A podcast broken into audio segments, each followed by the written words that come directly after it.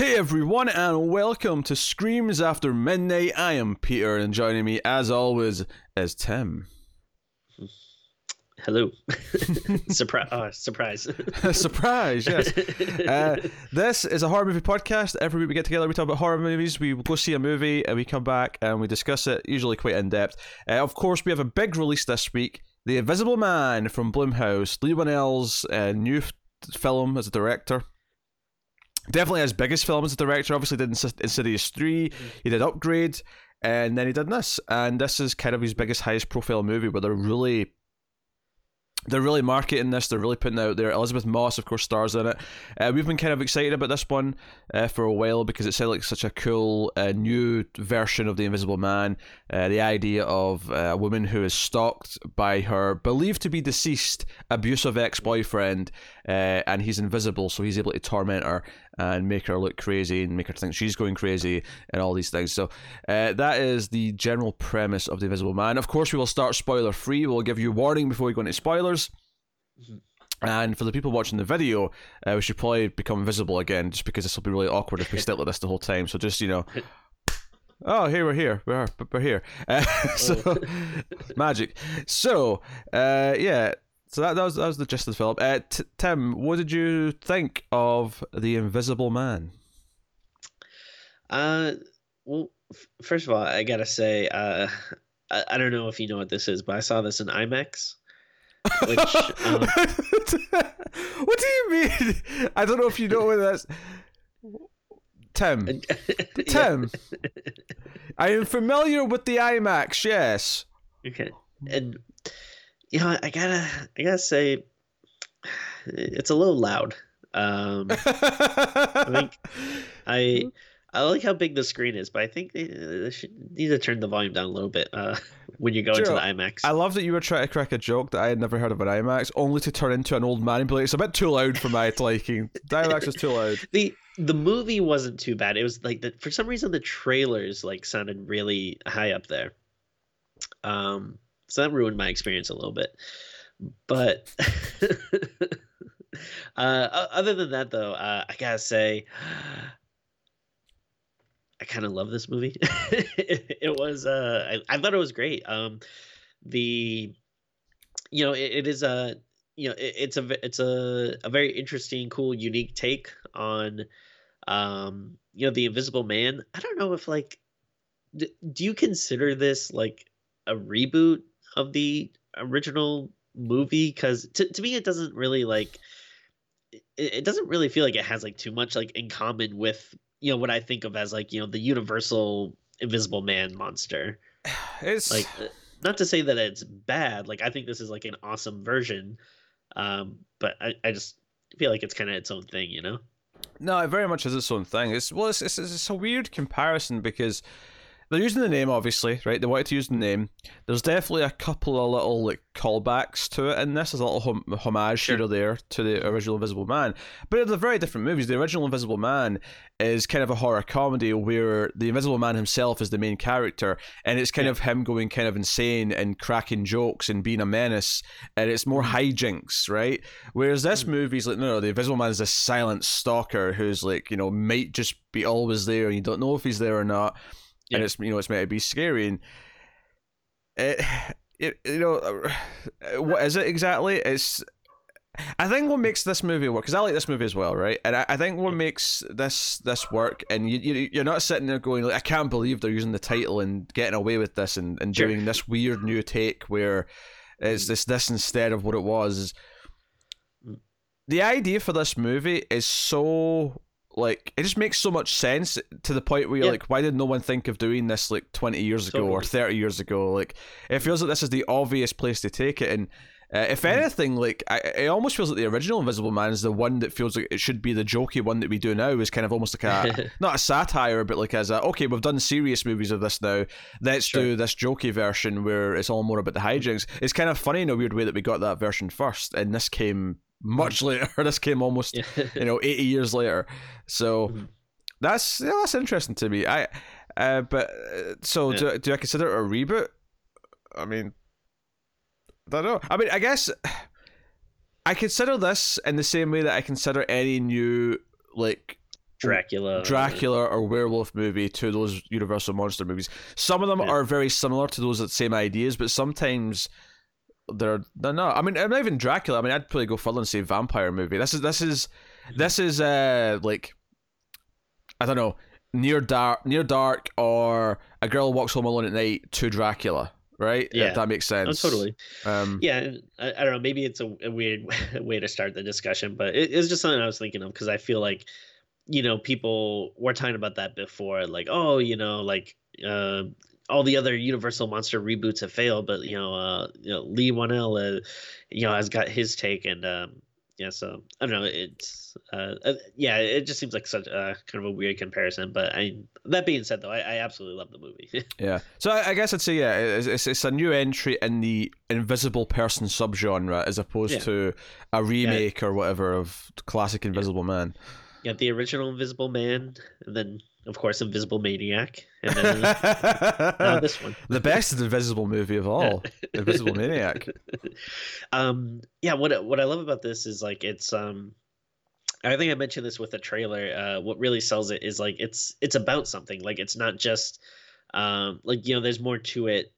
I think like a lot of the you know movies that um, we've seen over the last couple of years that we really like. Uh, you know, it, there's nothing wrong with just having kind of like a cool horror, surface level horror movie, but um, you know, th- there's something else here where you know it does feel very timely. Um, you know, w- dealing with a you know a woman, uh, you know, kind of suffering from abuse and dealing with trauma, and you know, getting over that, and you know, um, kind of having all this stuff that happening to her. People don't believe her, like you know there's all this kind of social commentary that can go with that um alongside just really you know cool movie stuff. Like i think the cinematography is great. The performances are great. I like that it feels very minimalist. Like hmm um there are I, i'm really impressed with how tense uh, Whannell was able to make you know just a camera shot of just like a blank hallway like there's so many scenes where the camera will Yeah. just pan over and you see nothing Well, it's it's kind of the joke with making a movie about an invisible person, right? Where it can just feel kind of goofy because, like, because there's, there's there's there's moments where, like, uh, you know, I, I won't get too spoiler here, but there's you know there's moments in any movie like this where you've got a character who's interacting with the invisible person, Mm. and you know usually they'll be struggling or something like that, and that can feel kind of silly. You can almost you can almost see William Shatner going like. "Ugh, yeah. Like you know pretending that he's been uh, strangled or whatever uh you know and uh, like that can feel goofy. So obviously first of all you have elisabeth moss who's a good actress and that's a big reason why this works. But i think the reason why the cinematography works and feels doesn't feel goofy when it's doing things like that it's simple little things like it won't just cut to a shot of an empty hallway right it'll Mm. pan over to a shot of a hallway from wherever the main characters are and then it'll pan back to them and it'll be like hey he might be there. Like we're kind of Yeah. telling you that there's something there. And i think that's where it kind of kind of works and that's why it feels kind of tense. And the pacing is just right. You have to pace it appropriately.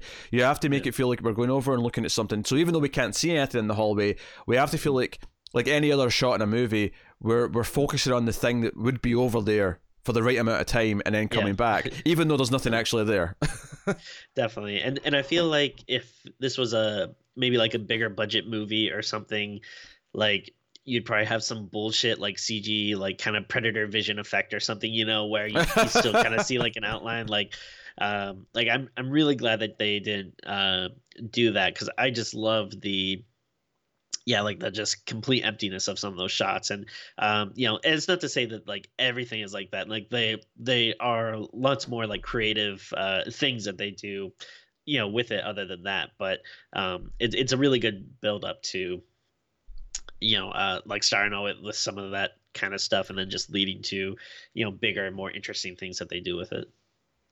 Yeah. Um, I yeah, I, I dig that stuff. Uh, one of my things that I love in horror movies, especially when it comes to supernatural things, not that it's supernatural in this case, but it kind of falls into the same blanket, uh, is the idea of like, okay, once we establish the threat and what the thing is, uh, like how the main character or characters then decide to try and like okay, now we know this is a thing. How do we fight back? And Mhm. it's something as simple as like, okay, if I can't see the person, how can I try and turn that against them or turn Mhm. or you know whatever right so in the case of this one the first thing that happens which i don't think is too split to say is that she throws like some like coffee beans all over the ground so that if he Right. walks towards her there'll be some footprints and she can see him coming Mm. and that's the moment in a movie like this where i start to go oh yes yes start Yeah. to start to fight back start to think outside the box and think about how you can fight this because that's what gets really interesting to me in movies like this is like you know anything like you know dream warriors for example nightmare on elm street 3 why I hmm. love that one probably more even more than the first movie in the series is because it's about the characters saying, okay, how do we fight back? How do we actually take the rules that we've that they've established? Because one of the things that should be should be a case in this movie, and for the most part, it sticks to it. There's maybe some slight things I can maybe like nitpick at later, but Sure. like, but for the most part, this is just a human being who's walking around, right? It's not like Yeah. he's invisible, but he's walking around, so he has the same weaknesses theoretically as any human does. You just have to know where he is to to do it. So the challenge is in finding him. The challenge is in seeing him. Now, admittedly, that's maybe a little bit of stretching your disbelief a, a touch when it comes to like the fact that he seems to almost never make any noises. You know, like he's very quiet Right. on his feet. like, Yeah. so yeah, you kind of roll with that because it makes the movie work, and you just kind of accept it. But, uh, you know, that's what it is. Yeah, no, uh, I, I totally agree. Like, I, I wouldn't say it's like a flawless movie. Like, there is some logic stuff that, you know, if you think about, like, all right, well, uh, wait, how do they get to this place so fast and, and Mhm. blah, blah, blah, whatever. But, um, again, it, it's one of those movies, though, where you can easily let that stuff go because I, I think everything else surrounding it is so good. Um, yeah. I think that, wh- you know, any minor quips are just very much like forgettable. Yeah, one one of the things that I think it needed to do for me, and it kind of does, is the escalation of what the Invisible Man does to her, and like how just just how Yeah. nasty he can really be if he wants to, because no one can see Mhm. what he's doing, uh, and they they really. They they really sort of nailed that. There's a there's a big turning point about maybe two thirds through the movie.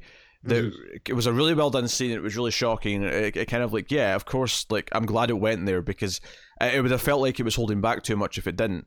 And Yeah, and uh, I, I think I know uh, which scene you're talking about, and I'll say, um, actually, a couple of points in the movies, I was like genuinely surprised, Mm. you know, like at the places they go or some of the things they do.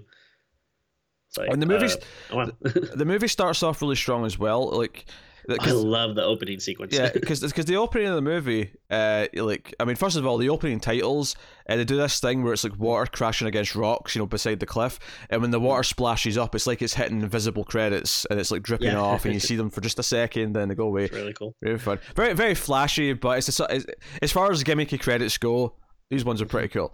Uh, Yeah. But you know, it starts off with her lying in bed next to her boyfriend, and this is her escape from his because he's a rich guy, he's like a millionaire. Uh, One thing I was curious about, I I don't know if they uh, say exactly in the movie, but uh, were they just boyfriend and girlfriend, or were they married? just boy, boyfriend, girlfriend, they were never married. Okay.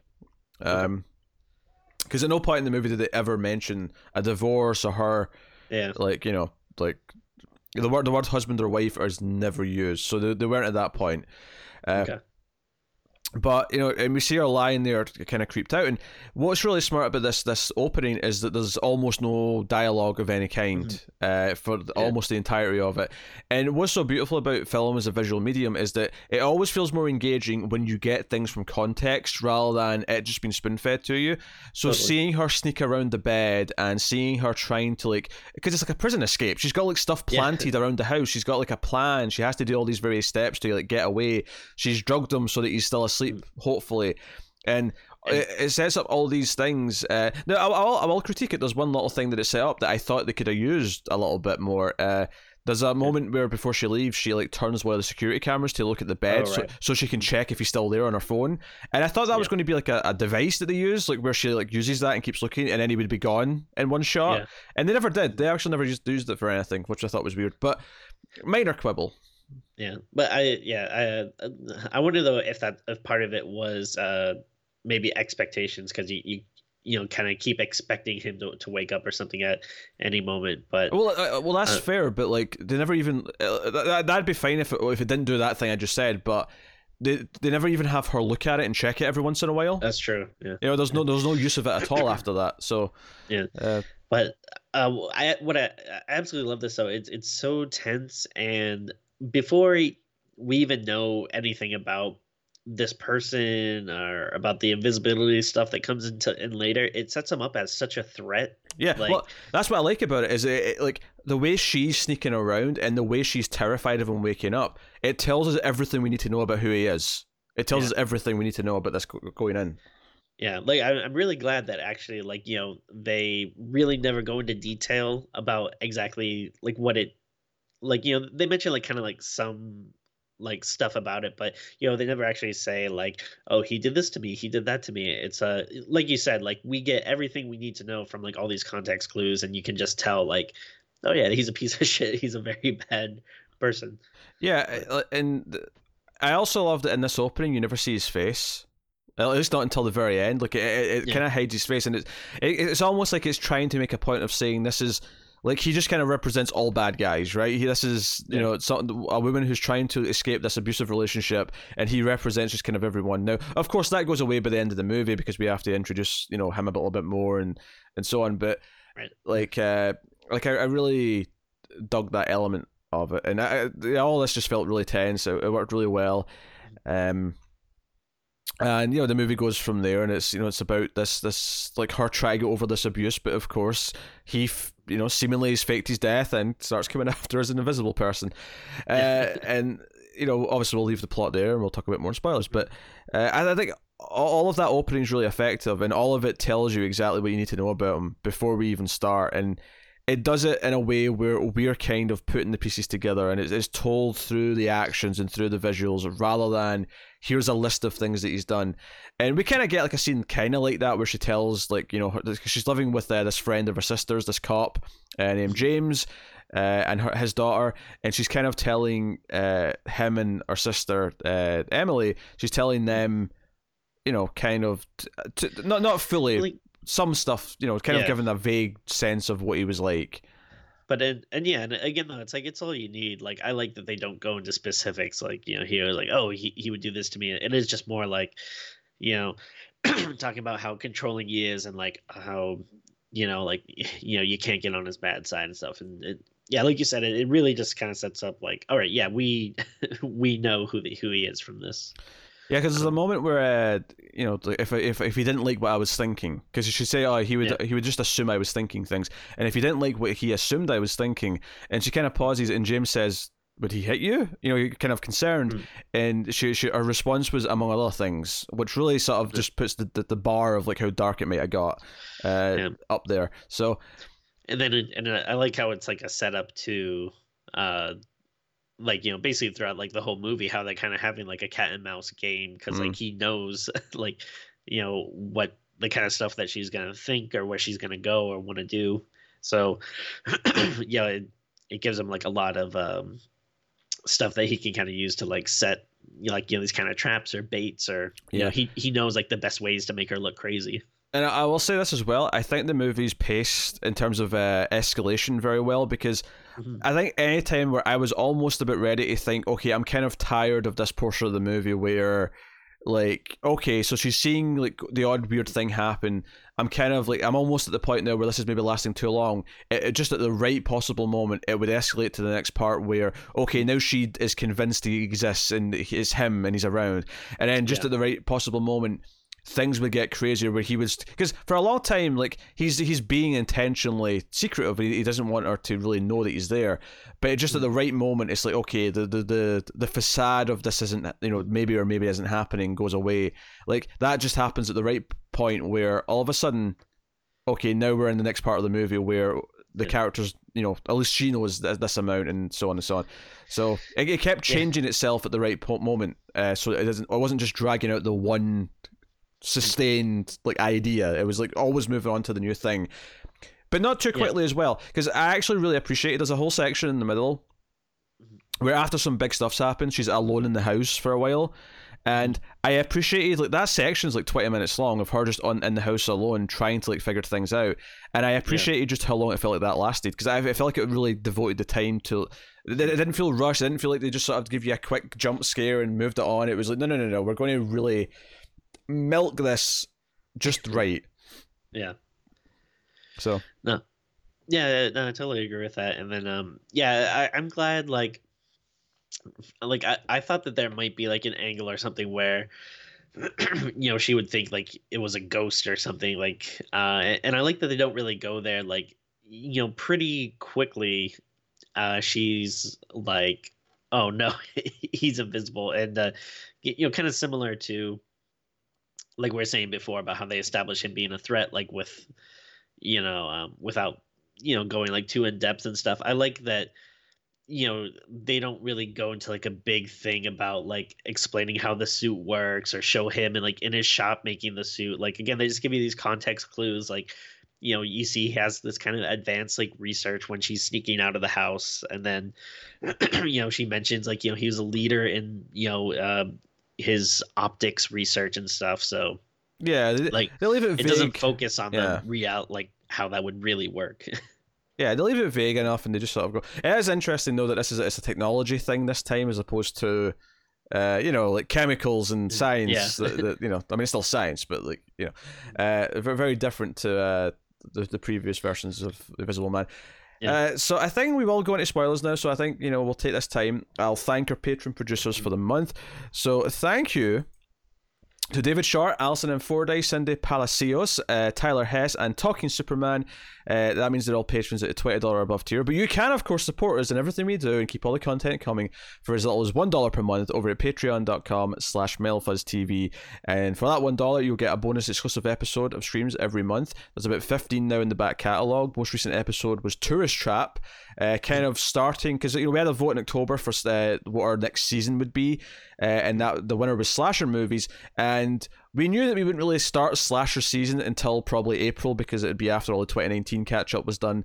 Uh, but the the first kind of entry in that, unless you count Jason X, but we're going to do that anyway because it was part of the franchise we were doing. But uh, you know, so that that's kind of the start of that trickling out, and uh, over the summer we're hoping to do a lot of slasher stuff, uh, and then of course into October uh, where the Octoberthon will happen. So uh, go have a look. Five dollar tier, of course, gets you uh, early access to all movie review episodes of Screams After Midnight by one day.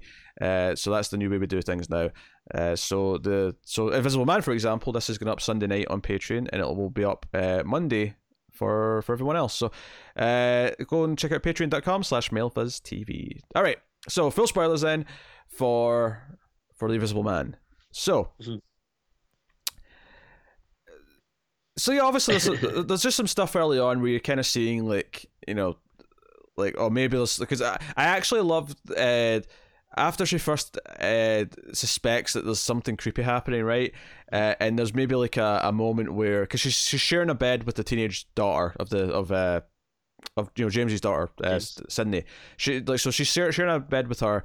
And like the you know the visible man like pulls the uh, sheet off them in the middle of the night, and she gets up, and the two things that happen, I don't remember the order of these events, but the two things that happen here that I really liked uh, were one, she goes to pull the sheet and like he's standing on the end of it and he kind of starts walking up it and it's kind of like flattening as it goes. And I thought, okay, really cool visual, really creepy.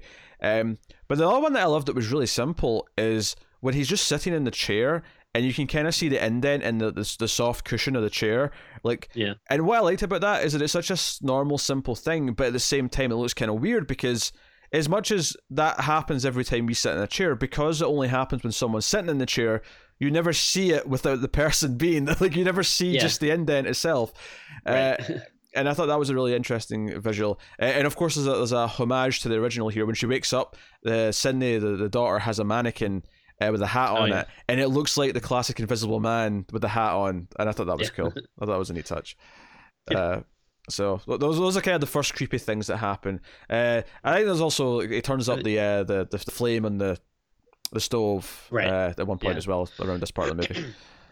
yeah, uh, yeah. When she's making breakfast, and she kind of leaves for a bit, and then yeah, he turns it up so a fire starts, and then um, Which I think the which serves a, a, a purpose actually because it establishes they have a fire extinguisher in the kitchen. Yeah. Mhm. So serves a plot Actually- purpose. yeah, that's a good point. Uh, and then uh, yeah, I think be- and before that blanket scene, I'm not sure if, if we get the scene where she goes outside and you see the breath come out. Or... Yeah, the, the order of some of this stuff stuff's a little bit you know, fuzzy. Like, uh, Yeah. you know, the, the, the, it's all around this section of the movie. But yeah, you see the breath behind her. Uh, which was in the trailer. I remember that being in the trailer. Yeah. Uh, which is cool. So we should mention actually kind of where she, what she's doing and where she is. You know, like we we cut. It's like three weeks later after she's escaped. Mhm. And she's staying at this guy's house, this uh, uh, James's house, and he's you know being really sort of like you know uh, caring about, about her, her feelings and uh, try to encourage her to go out and get the, the, the mail from the mailbox because she's too scared to go outside because you know he might show up. You know, Adrian might show. up. This is before she knows he's he's or is, is told that he's dead. Yeah. And and and one of the reasons why she's staying like with this person is because she knows if she went to her sister that you know he would know hmm, where that is and stuff. So you know she's trying to stay with someone that yeah, she you know, she, he wouldn't think of. she gets mad at her sister when she shows up. It's like you weren't supposed to come here. He, he knows where you live. He can follow you. He, he can follow you here. So because there's a moment where she goes out to the, the mailbox and this guy's just jogging, and she gets scared of this guy just jogging, thinking it's him, and she runs back in. Um, but it, it- this is just to set up like how scared she is. This is her, like you know her post escape, and uh, she's terrified of everything. She's like covering the camera on her webcam. Uh, yeah.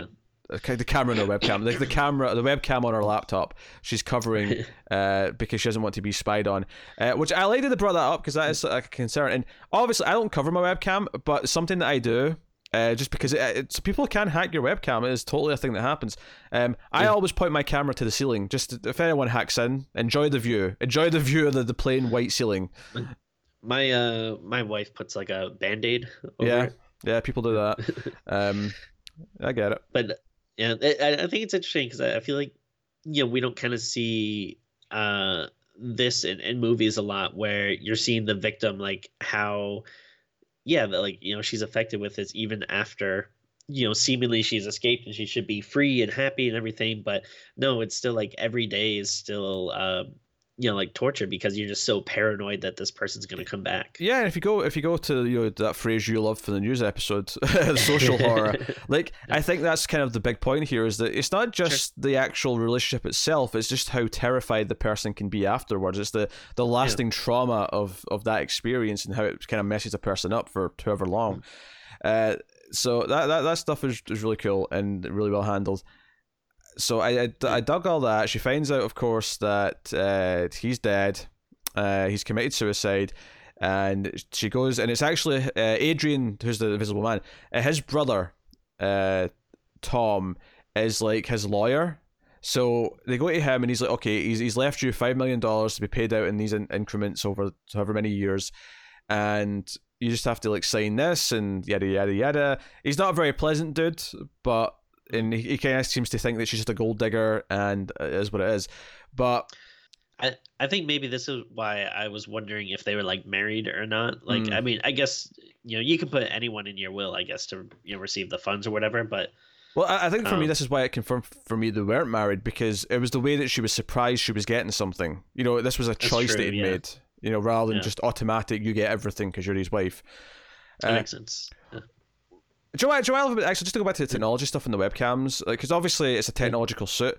I do kind of love that this movie is set in present day and it uses technology in a way that feels believable and integrated into the world, but it doesn't. Oh, totally. o- but it doesn't overdo it. You know, it's like I feel like some movies are like, oh, we have to like use the internet and webcams and we have to do all these things like constantly. Like I hmm. love that the webcam never actually plays into the movie. It's just a, a It's true, concern she yeah. has. Uh, I, you know, later on she uses a Lyft at one point to get a, a, a taxi, you know, a cab, like Yeah, and, and it's and it's one of those things where it took me a second to go like, how did that car show? up? It's like, oh, she was on her phone for a second there. She was just uh, clearly using an app to get a car. I'm like, oh, Yeah. that makes sense. uh, like it uses it in ways that feel natural. That don't feel like, hey, look at all the technology we've got now. Look at look at all these things. It just it felt natural because. Yeah.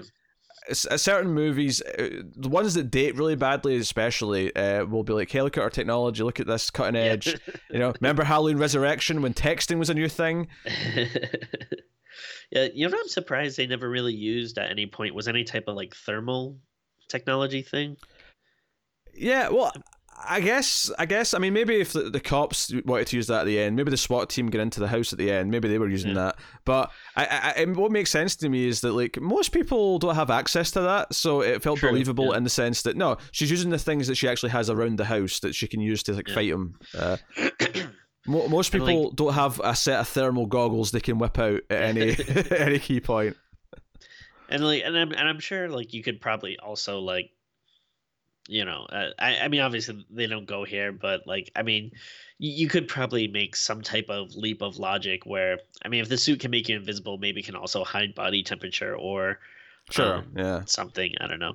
Like the one thing I was kind of thinking of, um, which I, again they don't really explain, but I did kind of wonder if like if maybe the suit also like augmented your strength or something a little bit because a lot of the Mm, time he's just punching people and like you know and i guess maybe he's not killing them when it when they do it but it seems like you know i don't know like it would be once you know the general vicinity of where the person is like you could tackle them or punch back or something but i don't know No, there, there's several examples. Uh, I wasn't going to bring this up to later, but there is several examples of him seemingly having extra strength. And giving the ending, I, I think the ending confirms that there is increased strength because it's not just him that it seems to affect. Uh, That's true, yeah. So, uh, I mean, because I, I think early on, I was just sort of going under the assumption of, oh, well, it's like slasher movie rules. The slasher villain just has a bit more strength for no reason. Uh, Yeah. But I think the way it's used later on, and then especially with the ending, I felt like it was kind of saying, now the suit does give the person some extra strength for whatever reason. You know, Yeah. it's got some, I don't know, but. It's, it's again, it's one of those things you can kind of roll with because it doesn't defeat the purpose or the point of the movie. It's it's kind of Sure. Yeah, it, there's no um, there's nothing about it that will be like, oh, it ruined the movie for me or anything. But it's, it's just something, uh, yeah, that's kind of curious about. Yeah. Uh, so so they set this stuff up, and the Invisible Man kind of messes with her, her life, where you know she goes for a job interview, and he's removed all of her portfolio. She's because she's going for an architect's job. That's what she used to do. Uh, it also makes her look crazy in various other ways. She eventually finds uh, the bottle of was diazepam that she dropped at the house, which was what she used to drug him, and he leaves it on the, the kitchen or the, the toilet counter for her. And uh, and what I like about this stuff is, um, like, it, it's not just you know he's not just trying to like physically torture her because you know it could be very easy you know to Mm. do something where he's like hunting her down or whatever. I like that, um, and, and again it feels very timely because you know these are like the kind of stories you hear about people like that gaslight women. You know that you know like like there's a thing where you know shitty dudes will try to make you make a woman think like you know she's crazy. Uh, Yeah, that's a theme. That, that's a theme that comes up multiple times in this movie. Yeah. Is which, it? yeah, which you know, very obviously, if you're running around saying, "Oh no, like my boyfriend or is not really dead, he's he's invisible and he's trying to kill me," it's like, yeah, Yeah, gonna yeah. sound crazy. But even like the more subtle stuff, where it is like, "Oh, like yeah, like why'd you turn the oven up so high?" or "Oh, like how could you completely forget your your portfolio?" Uh, you know, at this important interview, and you know all this kind of stuff. You can see how it would like slowly like like uh start to affect you. Yeah, because yeah, he is out to torment her, and from everything we hear about what he was like before, this was kind of like what he did. He he would make her feel like she was the crazy one for for like thinking she was being mistreated or thinking that you know like, uh, and it's used by him multiple times effectively. I love how it's used at the ending. Actually, we'll get there when we get there. Actually, yeah, I mean, I don't, I don't want to jump ahead like too much, but one of the things I like about this is that, like, his, like, uh, you find out later that his plot isn't to kill her. like, he's actually doing this to like win her back. like, you know, What, yeah, which, which which is perfect. This is the perfect kind of asshole behavior. of Like this is how Yeah. you get a woman back. You have to like scale them into it. Uh, yeah, because he's trying to make you think like, oh yeah, like this is what your life's like without me. This is why you need me. Like, I can make this stop. And it's like, it's like such a more shitty, terrifying thing to do versus. Yeah, someone just trying to run at you and kill you, you know. Well, eh, eh, eh, it's, it's what makes it feel far more relatable. As, as much as, like, you know, obviously fantastical, a lot of it is because he's invisible and because of maybe his super strength that he seems to have at various points. It does have a point. This is what I was saying where I said it doesn't defeat the point of the movie because the point of the movie is to take the idea of like this this asshole abusive guy who tries to gaslight his girlfriend into coming back with him uh, and tries to ruin her relationships with everyone around her and make her feel alone and vulnerable so that she'll feel like she needs him. Like that core idea is just a, a, a sadly an everyday thing, and what the movie's doing is taking it and turning it up to eleven in this sort of like science fictiony horror way of like you know making everything is you know the hit television show Buffy the Vampire Slayer. Teenagers think high school is hell. The show literally puts the school at the mouth of hell. Uh, You know that that is the Yeah. it's the metaphor, right? It takes the real thing and turns it up to movie heights of ridiculous, but it, it keeps its point and that's why the movie is still effective because it's it's still actually saying something and it's still using it to show, hey, this is what men actually do. This is what some men do to some women, and this Yeah. is us showing that in a hating sense where it's more entertaining and more like fantastical, but the core idea of what it's doing still there. Um, so like yeah, so and the whole thing about leaving the, the bottle of the, the diazepam out for her to find, and the, the idea that this is in her blood, and that's that's because she faints at the job interview, and this is what, why Oh, right, because right. he's drugged Yeah. her, uh, like she drugged him, and like this is kind of and this is why like we don't think she's created because even though we know that something's going on like we would maybe like one one of the complaints we could have as an audience is that she jumps to the conclusion that he's around too quickly but i Mhm. think this like th- this is proof to her that it's him that it has to be him he's the only one who can know about this Yeah. uh, and they do a whole thing where the brother like shows her a photo of like his actual death. Like it's so it's like, hey, there's a body here. Uh, it's like, but I mean, obviously that can be faked. So is he in on it? And he like assures her, no, like there's nothing going on because because she, she she goes to him and says like, tell him to stop. I know it's him. Tell him to stop. And he's like, I, Yeah. I, I don't know what you're talking about. And then like you, you know, I, I think the first time we see the brother, I, I think we are kind of like uh, screw this guy. Uh, but then the second time, I actually did feel a little sympathy for him because he actually like kind of you know confides in her. He's like, listen, like he controlled me too. Like I hated him as well. Like I was, like you know, obviously he's not controlling her in the same way, but you know he was also kind of like under his thumb and uh so i think like uh, not like you feel like he's like uh you know a saint of a character or anything but uh after that second time it's kind of like oh hey like um yeah he's like uh he was kind of like a, a victim in, in some ways too and then i like that that kind of gets flipped later on as well yeah. Uh, so basically, And- her her sister uh, sort of cut. Oh, go on. What was what is it, Tim? What's so I I was- important? oh yeah, I was just thinking too. Like we um actually going like way back to the beginning of the um yeah that opening scene. the Big uh, Bang. Oh, yeah. oh, the movie. Oh, the movie. Okay, I get yeah. you. Right. uh, but we we kind of didn't talk about like everything that happens like in, in that scene though, because I just want to go back to again. It was so well done and like it feels so tense when she's sneaking around, and then I love uh the part where she's doing everything so well and then she like accidentally hits the the dog's food bowl and it's just such a loud Mhm. like sound compared to like the silence everything you hear and it was just so tense and then um yeah once she actually uh you know does start running and uh, like you had mentioned like this whole time like he's not getting up from bed. Like it like it's very tense but it also feels kind of safe uh you know right up to the second where her sister picks her up and then finally you start to see him running through the woods and like putting his uh hand through the car Yeah, and for, correct me if I'm wrong, but I'm pretty sure that the shot of it is just from inside the car. We don't, we don't cut to a shot of him running in the woods. We just see him Right, running yeah. through the woods, like behind her, like because she, she's Yeah. like you know on, on the what the, the left of the car, and we just see like from through the window. Uh, him running from the woods to right up, and he starts banging on it, and then punches through the window, and like that's Yeah. when that's when our sister's like, "Oh shit, I just need to go, I just need to drive." I I feel like uh, I I really like Whannell because I, I don't know it feels like he exhibits a lot of like restraint as a director because it feels Mhm. like there's so many times where you know in other movies they would pan back to him and the bed would be empty or you know you would see a shot through the house and you just see him like standing behind like a you know a wall or something or or again like him screaming through the woods or anything but yeah i like that he's uh and i mean I- it is the invisible man so like i like that you don't see him you know throughout most of the scene even though he does still feel like a threatening presence and then yeah right up until that very last you know scene where they're coming away Well, I think the point of that, uh, why it's so effective, is that even before he was literally invisible, she was constantly in fear of what he might do, even when he wasn't Yeah. around. So I think the idea that in that opening scene, even though he's not he's not invisible yet, it still has that tense feeling of like. I hope he doesn't see me doing any of this, right? I hope like Totally. his presence still kind of felt like that. So Yeah. later on, it feels like it's just like a natural extension of who he was. Uh, Mhm. so, so at least dramatically, it doesn't feel forced. It doesn't feel fake. It feels like no, this is just who he is. This is what the relationship Yeah. was.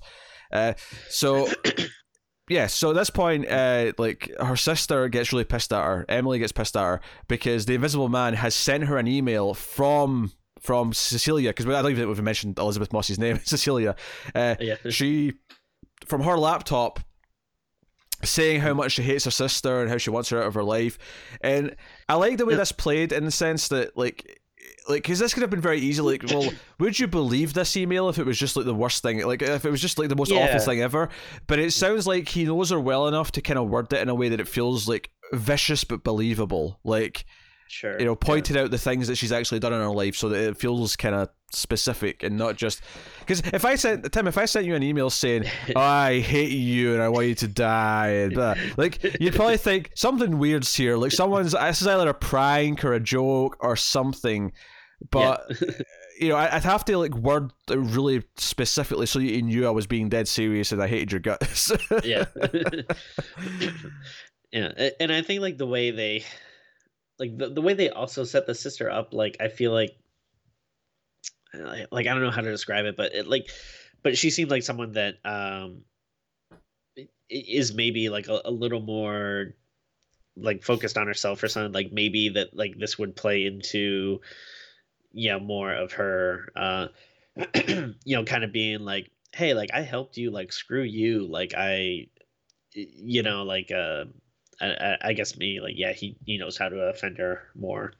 Yeah. Yeah and I, and I think also part like part of it is like they mention uh something about like i think in the email like you know she mentions like you know just giving her like a little bit of money or something like which I, I guess maybe that could also be believable if you know it makes her sound like oh i'm rich now and everyone wants my money like screw you like this is all you're gonna get Yeah? 'cause- well, 'cause when she gets her money, like she, when she goes back home to uh, to to James and Sydney, she buys him a new ladder because there's like a little bit earlier on where like uh, there's like a he's painting and his ladder is like really small and it's he's, he's struggling. Uh, so she buys him a ladder and then also gives her a, a bank account because we hear she wants to go to this this to a certain college and it's going to be really expensive. He's not sure if he can afford it on his cop salary, and. Uh, she's like, oh no, I'm going to put ten thousand dollars in a bank account every month for you, so you can go to whatever school you want to. Uh, Yeah. Uh, actually, two things I, I want to bring up real, real quick because we're kind of talking about it now. Um, you know, you mentioned before the like Elisabeth Moss uh, performance. It, it's fantastic. By I think everyone really does a good job. Like, Hmm. yeah, I think like you know James and Sydney were very uh, believable. Like I, uh, yeah, I like the scenes of them just kind of you know hanging out and like getting along and. Um, I think the important thing is that they're likable because when what Yeah. happens soon happens, like you have to feel uncomfortable that they think that she did something, and it's like, oh no, don't like you. Yeah. You, you want them to know the truth because you you, you kind of hate the the idea that he hates her now. Like it really upsets you. Yeah, but uh, you know what else I really like though is I like their house. Bananas. Oh, you're at their house. Uh, bananas are fine, I guess. Uh, but Not your fruit. No. Okay, sorry, apples, oranges, whatever you like, Tim.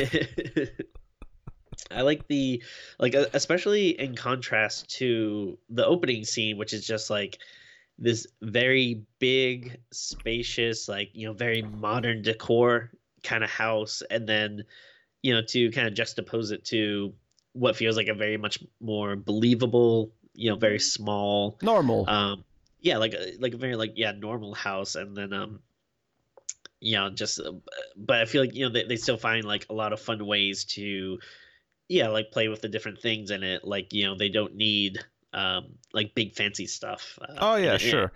and i feel like eh, so many horror movies are just like um you know especially like you know these kind of ones that with like you know teens in the suburbs and stuff i feel like the houses are always like these big mansions and stuff Yeah, it, always feels like they they're, they're always just a couple of classes above what they should be able to afford in terms of their house. Yeah. yeah. It's like yeah, no, like that. Like you're telling me these are normal teenagers with normal families, but their houses are clearly someone who's at least at the top of the upper class kind of range of like buying a house. But I yeah, one one of the things as well that we should mention is the idea that her sister when she picks her up at the start doesn't know what's going on. She doesn't realize like she she because I, I assume when she's like waiting for someone to pick her up i was like okay her friend or whoever's coming to get her because Yeah. they know she's making an escape.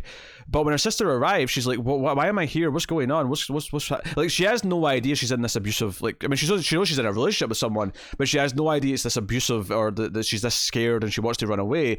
And i think the house at the start is part of that in the sense that oh like you look at that for, you know at face value from the outside you go oh she's got this bo- this rich boyfriend. That, that, should, that should be like a, a paradise tour there's this big fancy modern house with security. Like she's living the dream. She's, she's found the sugar daddy right? Like this is yeah. from, from the outside perspective this feels like but no this feels like a prison tour this big fancy house that costs millions and millions of dollars feels like a prison.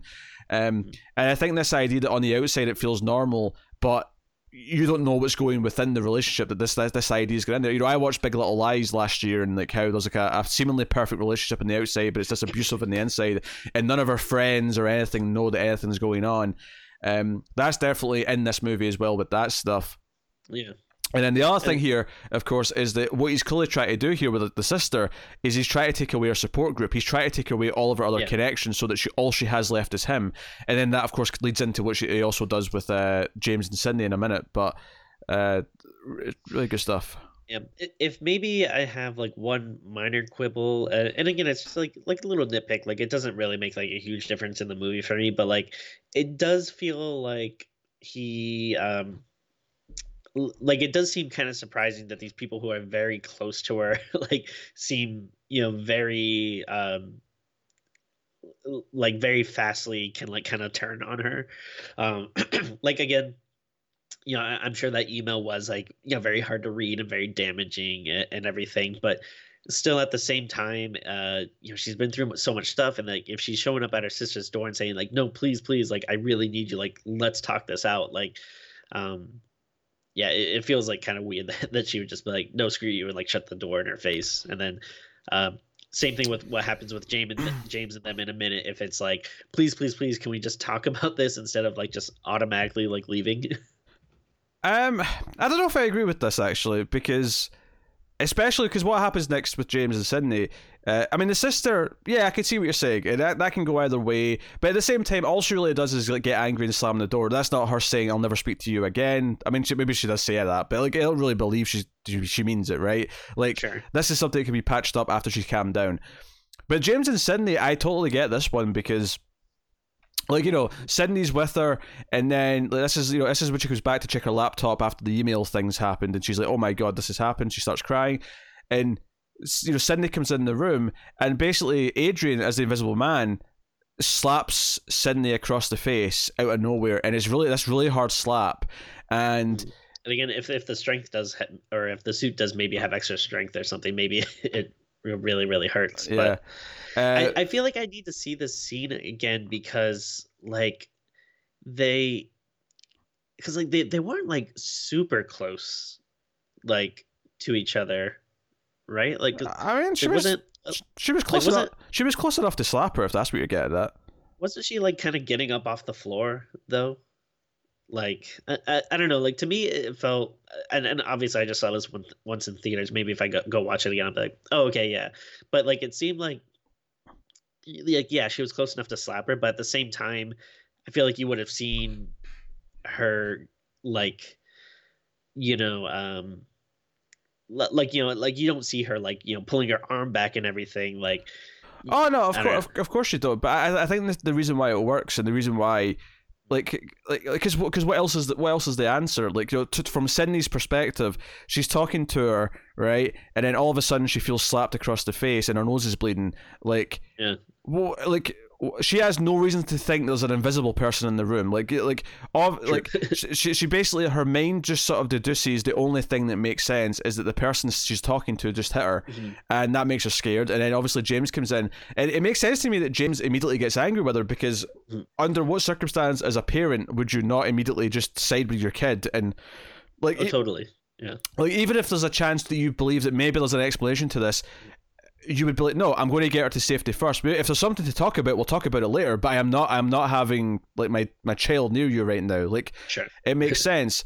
Um, and given that by this point in the movie, he's heard her claim that, that you know her her boyfriend or ex boyfriend is walking around and invisible because he's at he was at the meeting with Tom. He he heard her theory.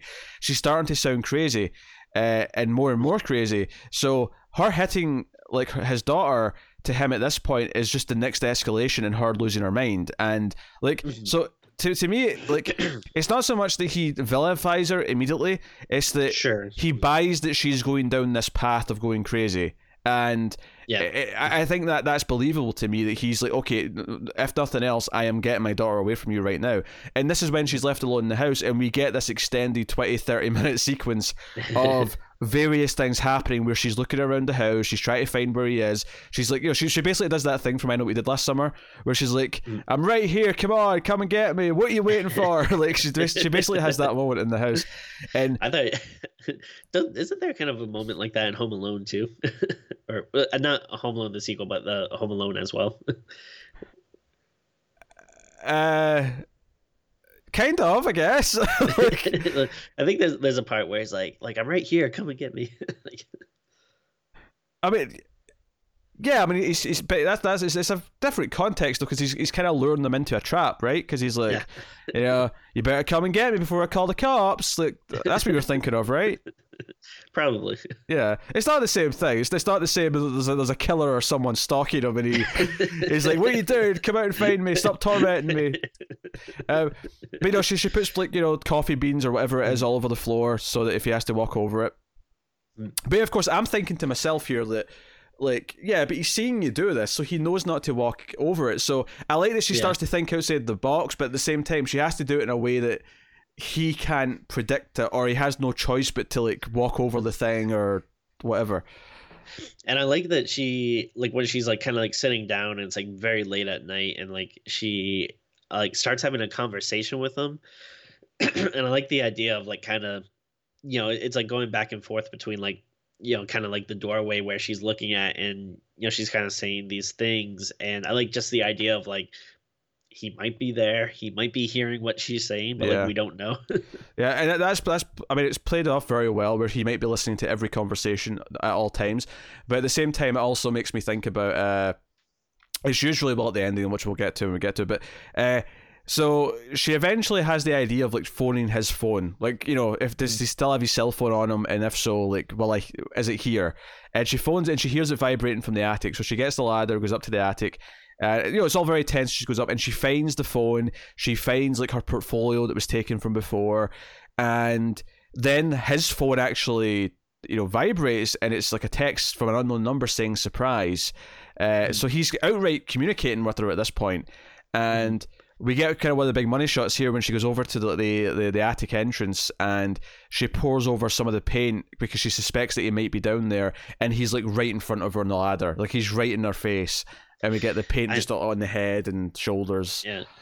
And uh now I, I don't know if you'd like consider this like a jump scare, but like a lot of people in my theater like jumped at this scene. Like it was just such a like cuz up until then you, you just um have seen so little Mhm. uh, like you know uh, of if you see anything like any evidence of him you know it's been so minute that to all of a sudden have like a very big like yeah he's definitely there is shocking I mean, it is technically a jump scare, uh, but like it's a well earned jump scare. It doesn't feel cheap. It's just like no, it- it's natural. It makes sense. Uh, Yeah. We we know like like the difference is it's like not like a big dumb CGI thing like jumping out at you. well, no, it's not, but it's also completely set up, and we know there's a chance Yeah. he's there. We just didn't expect him to be so close. That's kind of what the jumpiness is of it. Uh, Yeah. So no, it's well done. It's really good stuff, and you know she kind of chases him down. She's got like a knife.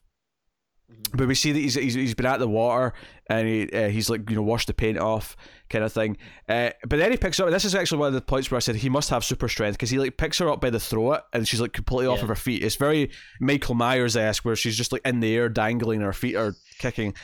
And yeah, even if he's like a pretty, because he's like pretty physically fit guy, that'd still be pretty hard. Yeah, so th- I I think at this point, at least I was thinking, okay, he's at least got supernatural, like you know, slasher movie villain strength.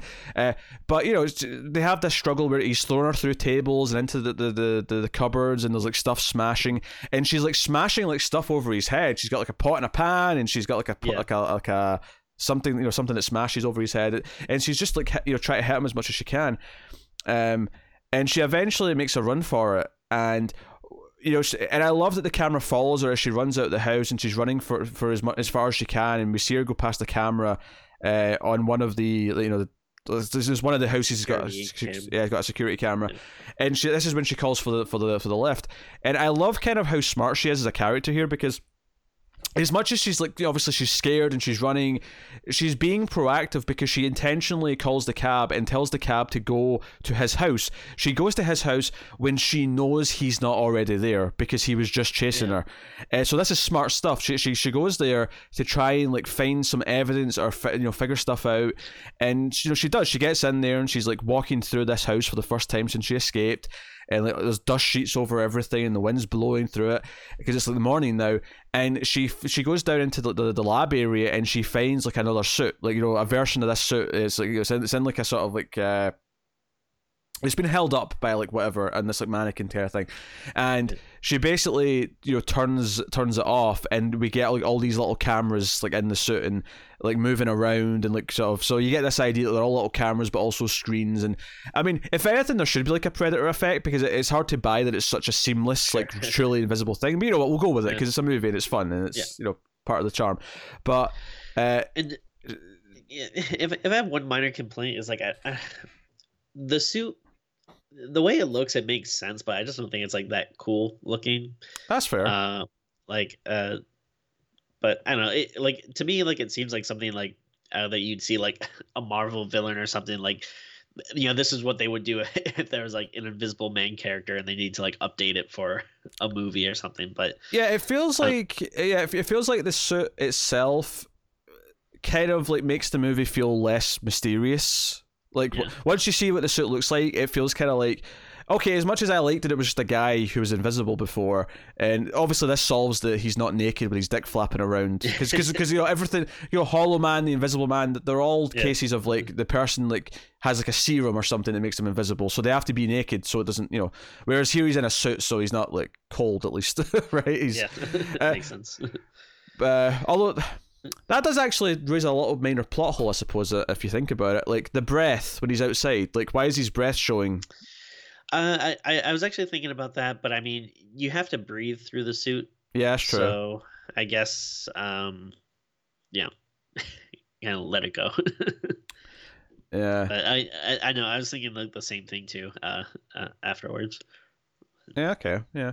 Uh, if anything, I'm surprised they didn't do a shot at one point where he lifted the bottom of it up to see his mouth. Uh, Sure, And then just sort of closed it again. Maybe they thought that would look too goofy, but I don't know. Yeah. I'm surprised they didn't do something like that. But anyway, she finds she finds uh, the suit and she actually stashes it in like a secret compartment she had in the closet where she was hiding stuff to escape from before. Uh, because she actually hears the dog barking, so she knows that he's about to arrive. She knows that he's about to like so so she has to hide it before he can see her do this. Uh, Uh, one thing I do have to say is, uh, as much as I like her character, uh, screw you for like never taking this dog. Like, he seems like such a good dog, but like, all right, so it's one thing like, all right, you can't take him uh, with you when you're making your first initial runaway, I guess, whatever. But then like afterwards, once he's dead, uh, it's like, all right, so is this dog just like fending for himself on this like abandoned house? Like, well, like I, someone needs to take care of it. I think from her perspective, she assumed that the brother took care of the dog or something. She, she has no reason to think that the dog was just left there. Well, I mean, at this point, though, when she comes and sees that the dog is still there, it's like, all right, now you come on, you gotta, someone's gotta take care of this thing. But again, she's left the Lyft driver outside, and she just makes a, and she narrowly makes her escape. If anything, the Yeah. dog's why she's able to get away because the dog kind of right, right, right. you know causes enough of a distraction. Uh, but there is like a moment here where she's hiding in the closet, and he like steps into the closet, and we see like the footprint in the, the carpet, and that's how she knows he's there, and she gives him a you know a whack. Uh, so you know, fun fun, fun No- enough sequence. No, the like this house feels so out of the way and so remote, and you know, like the Lyft driver even says something like, "Oh, that's far," I think. Mhm. Um, so that that was one thing that was kind of like, like, uh, how the hell did he get to the house so fast? You know, like, although I guess if we're to believe that, you know, spoiler alert for the end of the movie, if there's two of them possibly, that that I don't know if I, I don't think there's two of them the whole movie. I, I, uh, uh, Tim, the answer to this is really simple. He can drive. I, I don't know what else you want. Like he he gets there like ten minutes after she does. Uh, that's quite believable to me. Uh, I guess.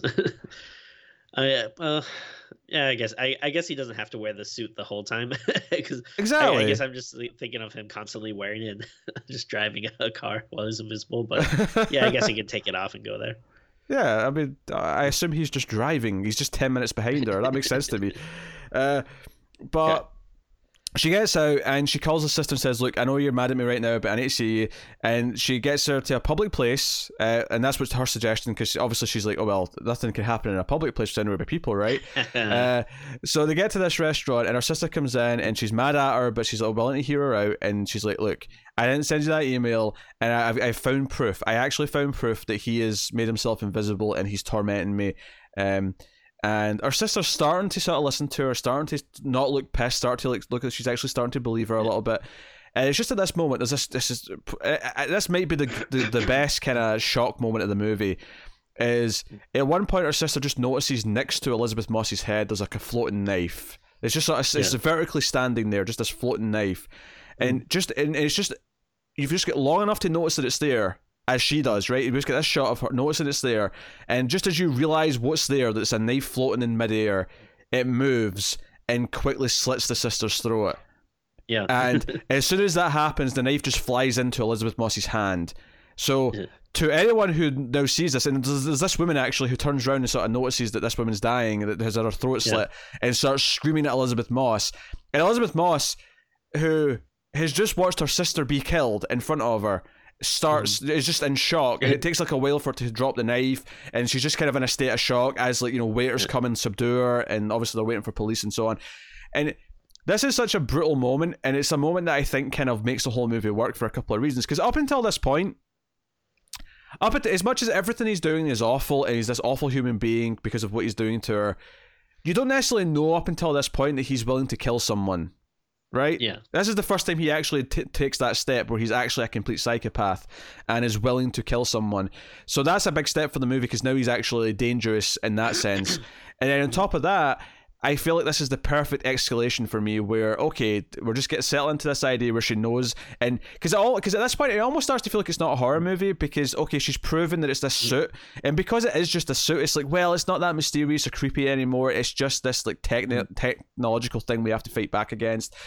But this moment makes it a horror movie again. This moment says no, no, no, yeah. he is a killer now and it becomes scary again. And that's why I think this mm. moment's so effective. On top of the fact that it's just shot beautifully, the way because it's just it's the way that you just it's long enough to see it floating there, and as soon as mm. you as soon as you comprehend, wait a minute, he's holding a knife up next to her head, zoom, sl- throat slit, yeah. and dead.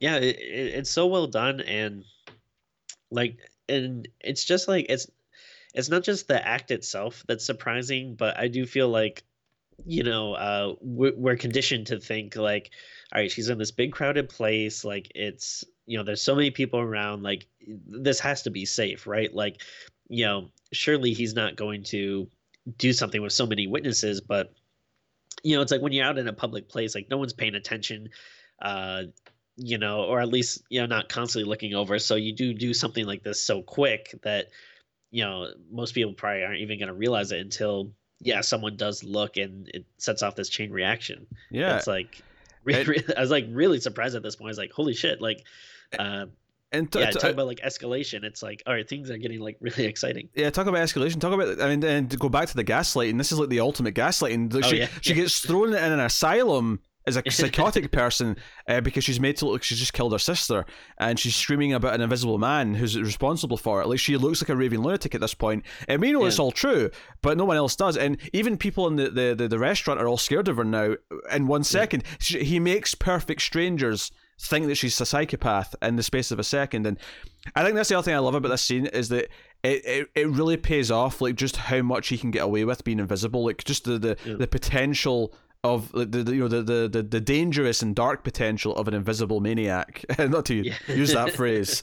Uh, I like the, like even the start of the scene, like they kind of have like this weird little jokey waiter that like it, it, it kind of like um like as I was watching, I was like, that's kind of like a weird scene to have like you know, uh, they're kind of like joking about the menu. He's like kind of this like hipster waiter and stuff, and then like Jojo what's so but, funny about this though, Tim, is that I've yeah. had this waiter multiple times. This this is exact oh, sure. dude. Like, oh yeah, the amount of waiters I've had who are who is who are this hipster douchebag. I tell you. Yeah.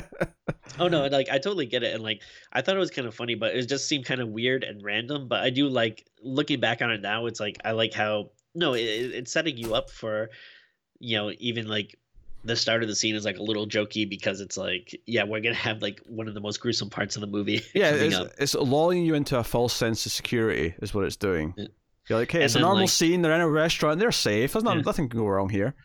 Yeah, and then like I like after this, like you know, she's being interviewed by like you know James and this other cop, and then like you mentioned before, you know, it, it's not just this particular incident, but they're also like looking at the stuff that's been going on and, and like you know they show the security camera of her like running through the streets and she looks like insane because she's just running, yeah, know, scared of something that's not there. It's the security camera footage. It's the email to the sister. It's hitting Sydney. Like right. it, it, looks like a natural escalation, right? It looks like believable yeah. that she's gotten to this point, and in the sense where you know, because because James and I, I, like James's reaction here, where he actually feels guilty, where he's like, I shouldn't have left you alone. Like as much as I cared about my daughter, yeah. I failed you by not being there to try and help you because you're you're because he still thinks she's going insane, right? And I I failed you by not being there for you.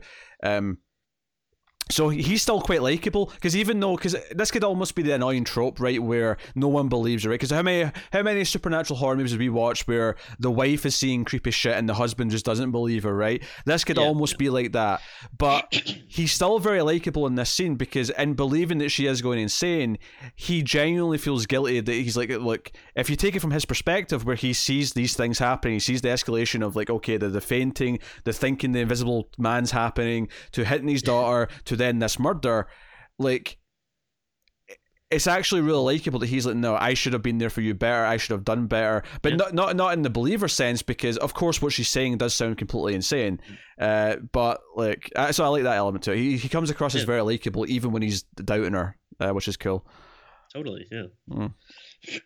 so, then, um, yeah, yeah. So now she's like in this um, uh, I I don't know if it was like a like a security prism or like a mental asylum or whatever, but she's basically like mental hospital. You know, I think would be the hospital. Yeah, yeah.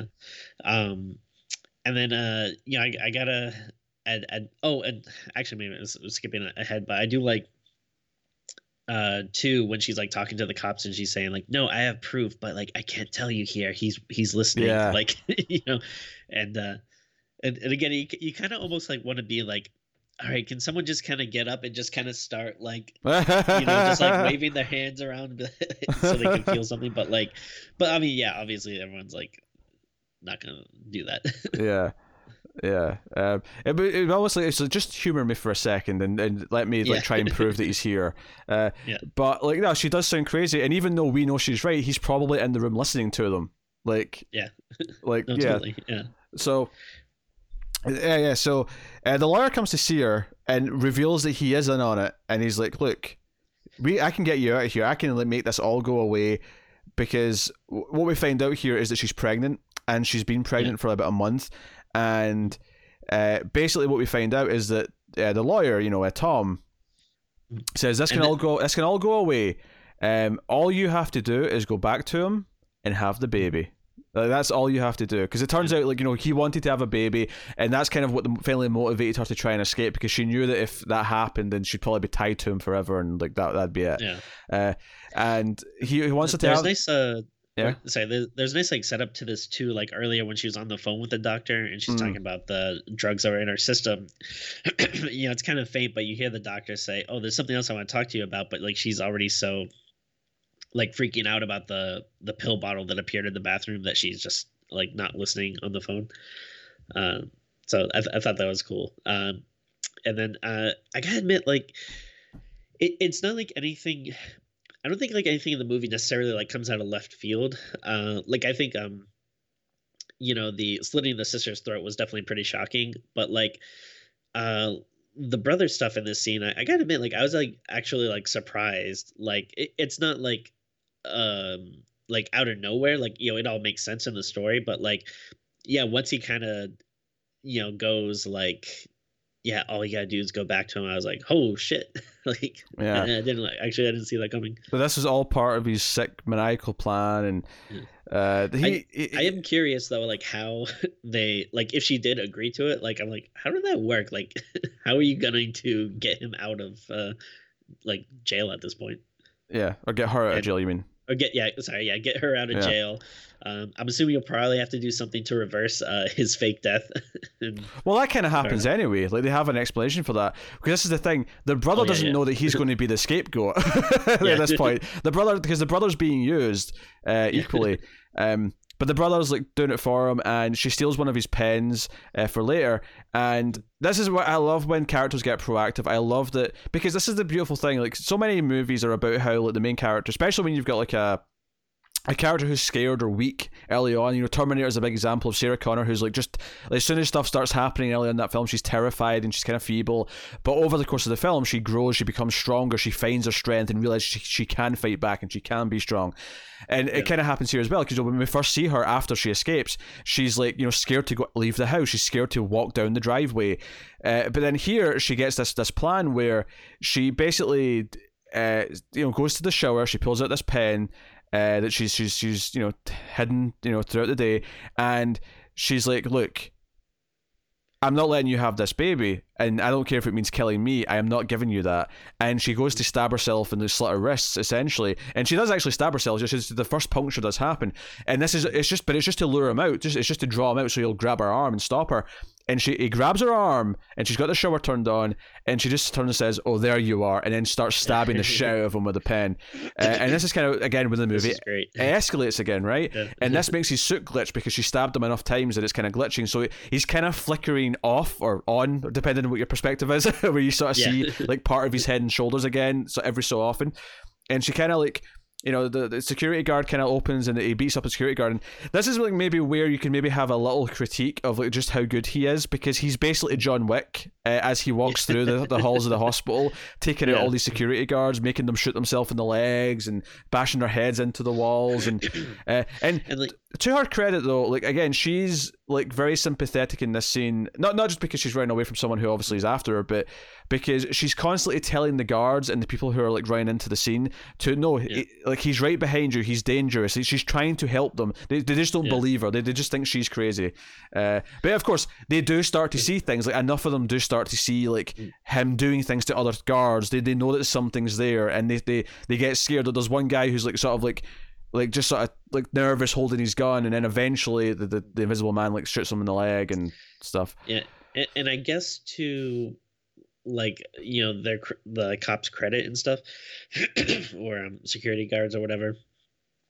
Like you know, one thing I kept thinking was like, all right, why doesn't someone just as soon as you see that glitch or whatever, why doesn't someone just shoot her or anything? But I guess you could say like, oh, it's such a weird thing that it gives them enough like pause to question like what the hell's going on that that gives him the time he needs to bash them in. yeah it's just the shock factor it's just kind of like when it first started happening to her she wasn't really sure what was happening like there's, there's like an initial shock of like oh what the hell's going on here uh, so now we get this big scene though where he's kind of glitching in and out and he's like killing all these security guards or at least I mean, I think later on we find out that not all of them are dead. You know, some of them he's just hurt really badly. Uh, he's just sort of incapacitating them. uh, but basically, what he threatens here kind of reminded me of uh obviously it makes sense but it reminded me of like upgrade a little bit Sure, yeah. Uh, but he's he so, so she runs outside into the the, the, the car park, the parking lot, and it's raining. Um, and which is really cool because it means when he's walking in the rain, you get the odd glimpse of him just from the, the shape of his body. Uh, but she's kind of like you know ducking and diving. She's looking for him under cars. She's because she's got one of the guard guns at this point from one of the security guards, and she's trying to kill him and try to find him. But this is the thing: he grabs her and you know talks to her and says, "Well, you know maybe you can threaten yourself, but here's the thing: if you don't do what I want, I won't hurt you. I'll hurt someone you care about." And then he brings up Sydney, and he basically said, he basically implies that he's going to go straight to Sydney and kill her. And this sort of like you know. Like he drives off in a car, she tries to shoot the car. She ends up like stealing some other dude's car, uh, and it, there's a lot of funny about here that I really liked, where she's sort of like you know, she shoots this car. The guy gets out, and he's okay. He sort of bashed his nose on the, the the the steering wheel, but he's not, you know, too bad. And she steals his car, And when she gets in the car, like this guy's wife's on the phone to him, right? You know, on the car phone, and she's like, "Honey, honey, William, you okay? William, what's going on, William?" And like eventually, uh, Cecilia does pick up the phone, says, uh, "Sorry, he's okay, I promise," and like hangs up. And I thought that that was kind of really, it was kind of funny, but like a really sympathetic, funny thing that she's willing to like, oh, but I promise your husband's okay, right? It's fine. Like, uh, like I'm sorry I stole the car, Yeah. but like he's fine. I even like I forget what he says, but there's something when he's like stumbling out of the car. He says like like what the hell happened or something like. Yeah.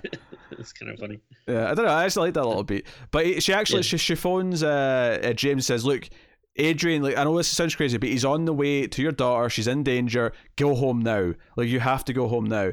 And he makes it there first, and he, he comes in and.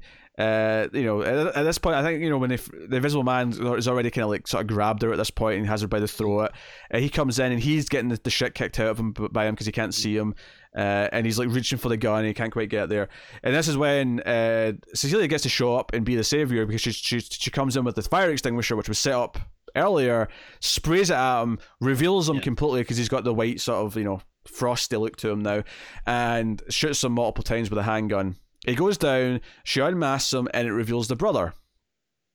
And I have to say, I don't know if it's just because the movie's really well set up, but after like about three seconds of like, oh, it's the brother, I went to myself, no, this is actually it wasn't him the whole time. This is just him now. This is just Yeah. this is just another one of uh of of Adrian's you know roses essentially. Yeah, It feels like the um when she starts to pull off the mask, it just feels like it would be too convenient if it was like Adrian. Yeah, well, I think that was the thing is that it felt too easy. See, when she shoots him, I went, "Wait, is this the end of the movie? This feels a little bit too easy." Yeah.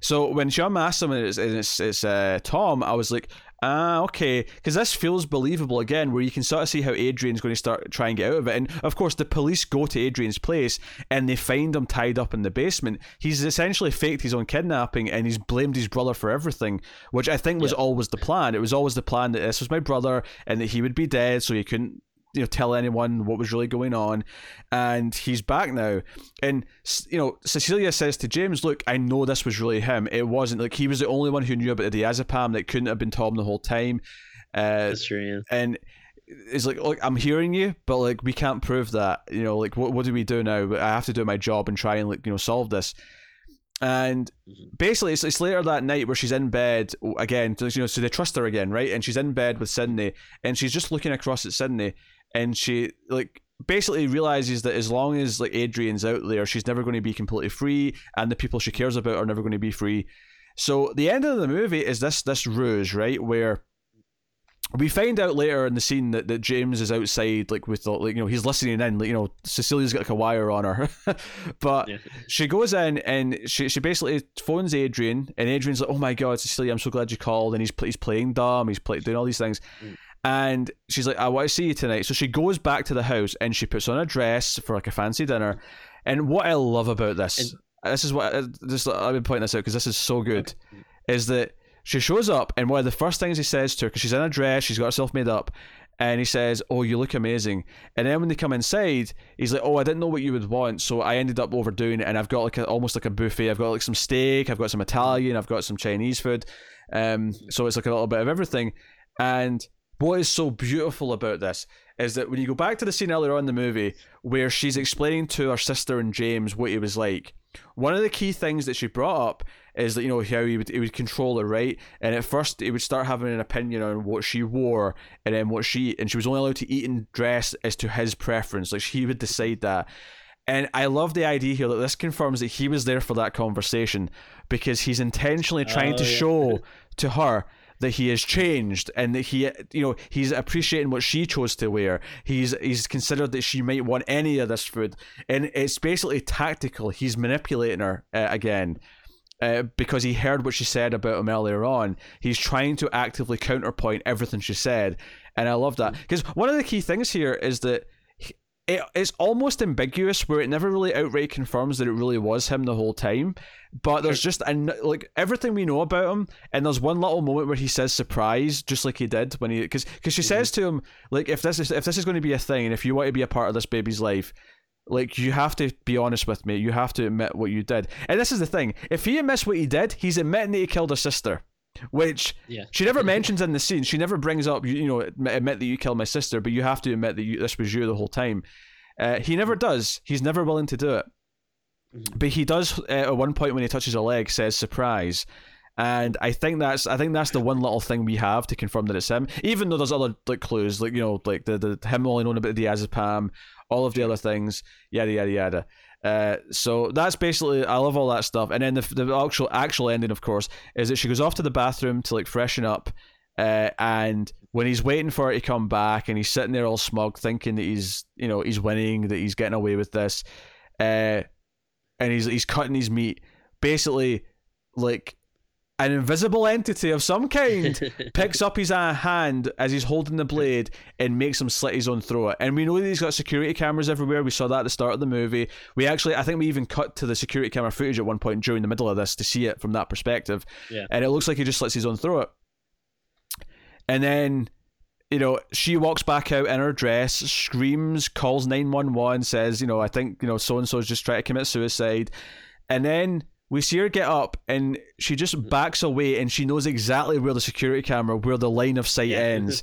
And when she like goes out of frame in the security camera, she stops crying. She just sits down and stares at him and watches him die. And it's like, oh, because keep in mind she had that second invisible suit stashed mm-hmm. away in the in the closet, and when James shows up, runs in because when he hears all this from the from the wire, he runs in and she's lo- walking out the building with like a duffel bag, and she's got the invisible suit inside it, and she's like.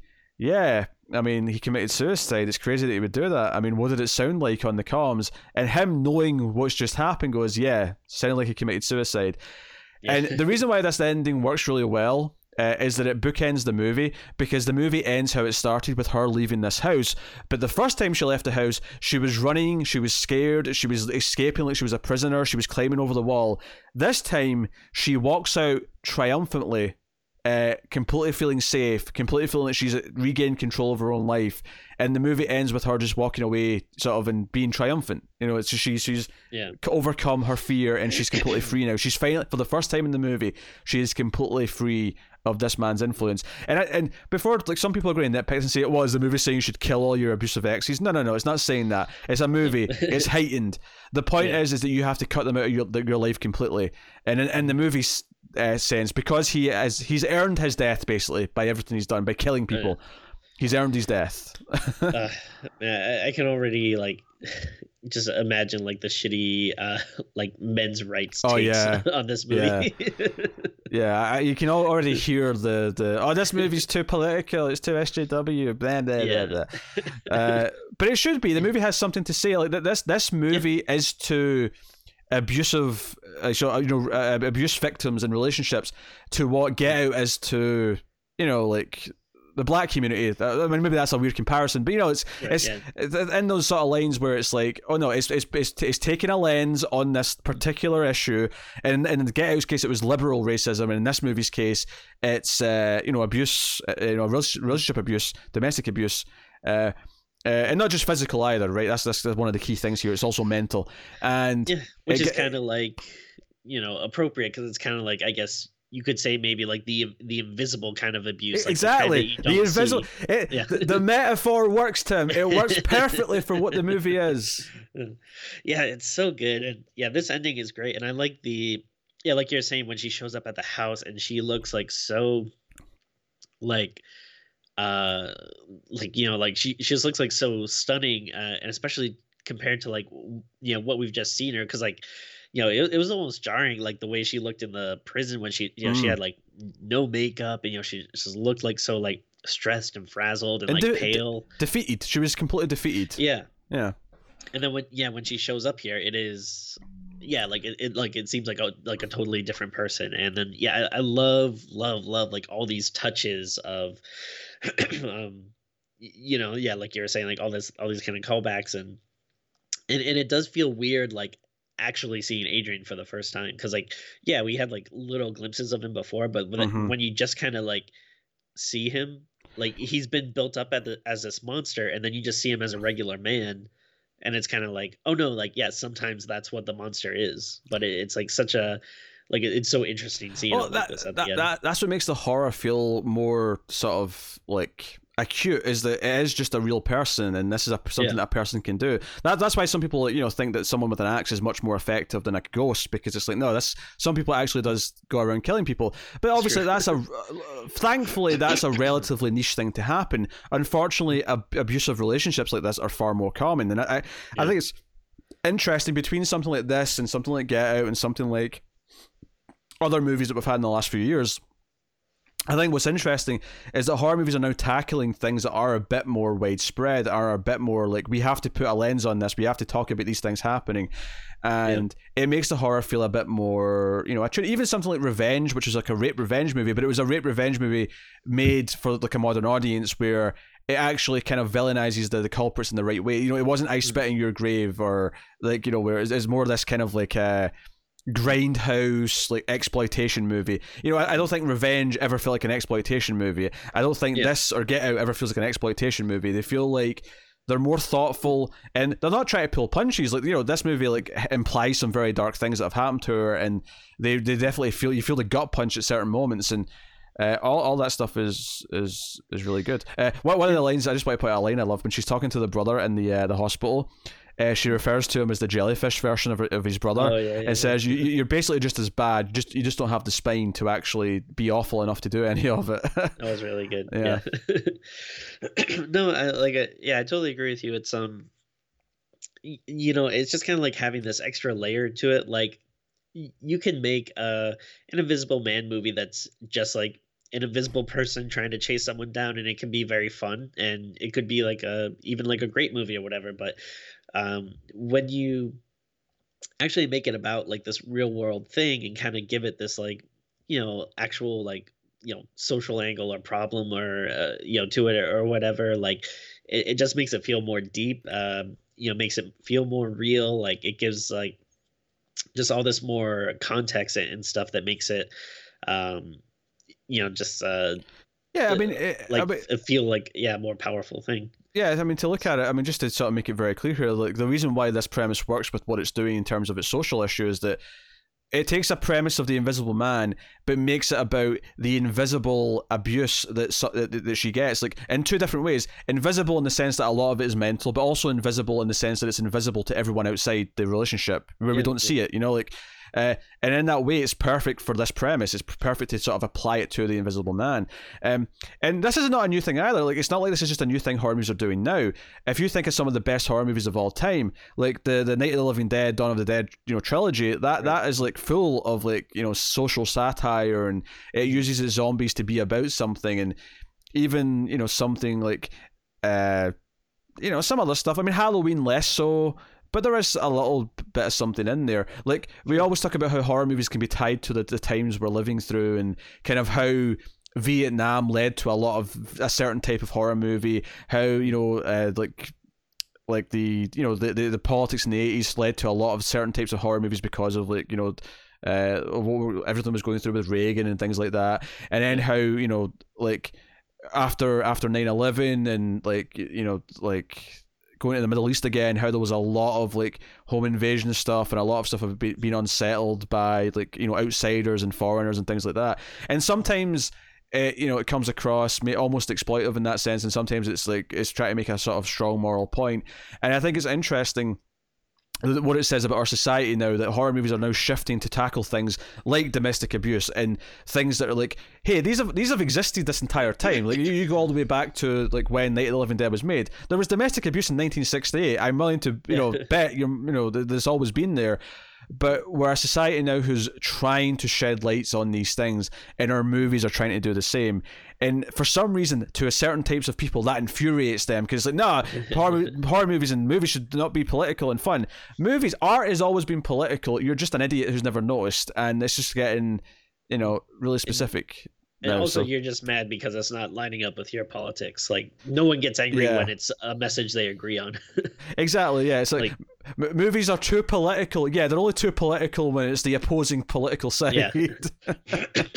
um yeah no I, I definitely agree with that and i think um you know we're also really lucky where um you know the people we have doing these movies are insanely talented like oh yeah you know uh like uh, actually one thing i'd be interested to see if, if you have any thoughts on this now but I don't know. I think I might be a little more excited about um like Whannell's movies uh, versus Wan's because uh, yeah they kind of came up together. Yeah, uh, I they were like writing partners for a while, and I'm sure they're like friends and everything. But I uh, I, I think that's a really interesting progression to Whannell's career at this point, where he directed Insidious three, and that was like okay, so he helped write Insidious with Wan. Wan did the first two, and because Wan was busy doing other things, like Whannell kind of got his chance to like, hey, you can direct this sequel that is kind of yeah. not important, right? It's like the third movie in a franchise. It may be mm-hmm. okay, but no one's going to care about it really. And it ended up in a fun little sequel, and like we were like, hey, he's actually not bad at this directing gig.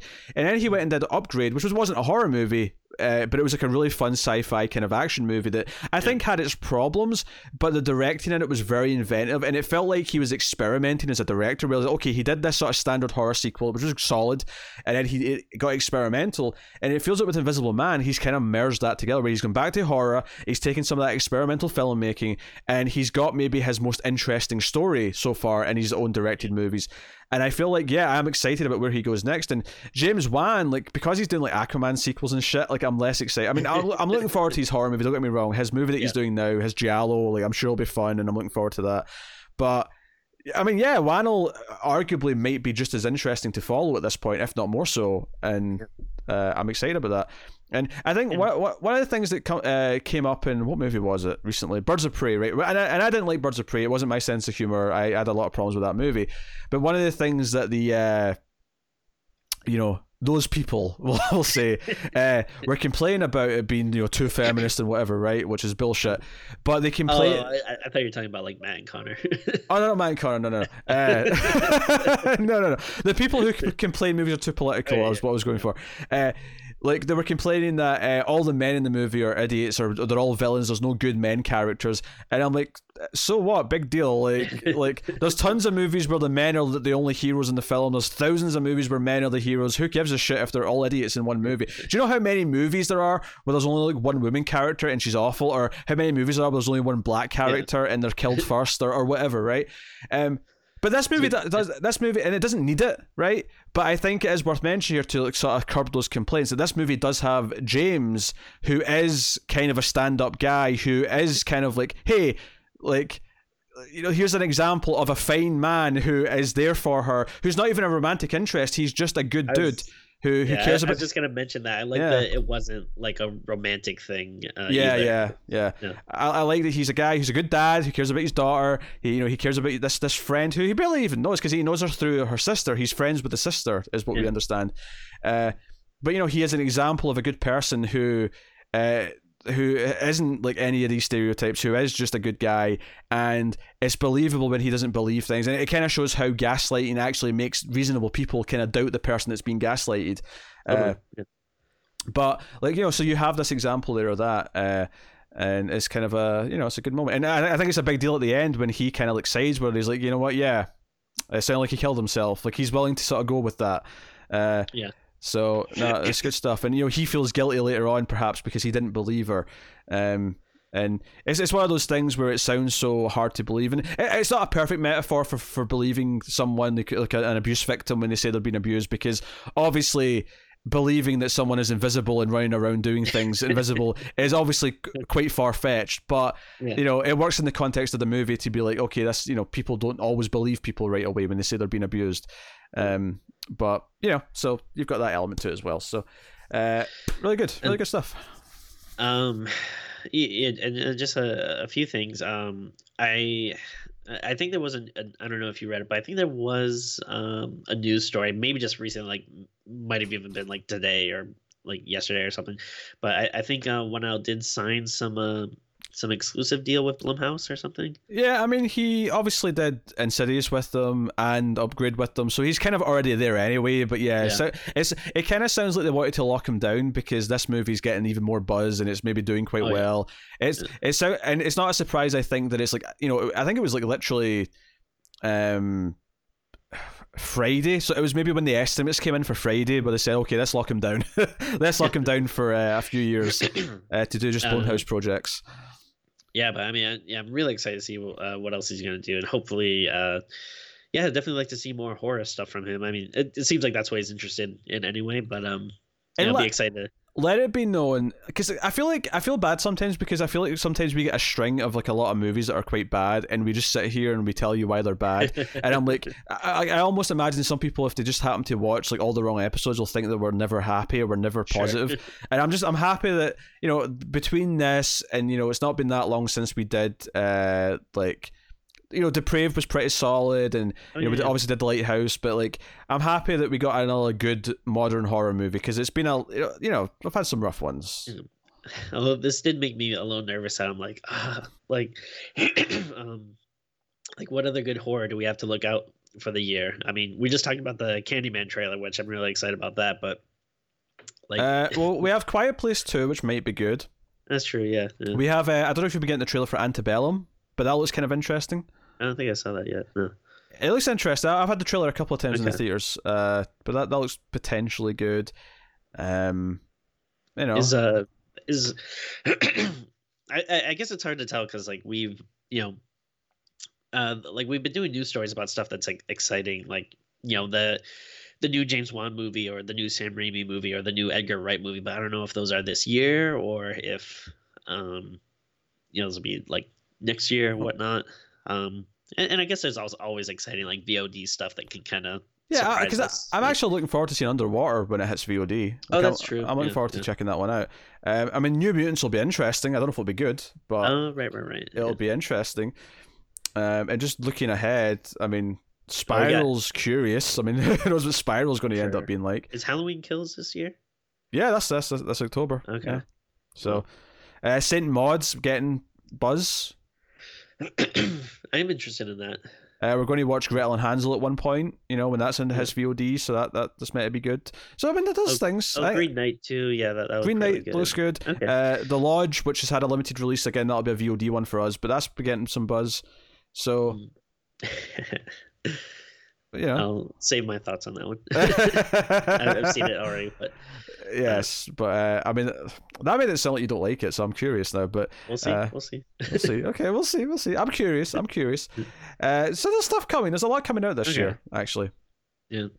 Uh, okay, yeah. I mean, I think, man, I, would be really surprised though if this isn't my number one of the year, though. I just, I, I really like this movie. What's it? was really good. It's February, Tim. Calm down. You know, we haven't we haven't even done our top ten of 2019 yet. That's true. Calm down. Maybe we'll get a nice surprise later in the year. But uh, I mean, yeah, this is an early contender for that top ten when we get to that next March. Uh, so good stuff. Good stuff. Yeah. So let it be known, we actually do like movies occasionally. Uh, but uh, yeah, that is uh, that is the Invisible Man. So you want to rate it? Yeah, we should rate it. Uh, we give it, Tibby.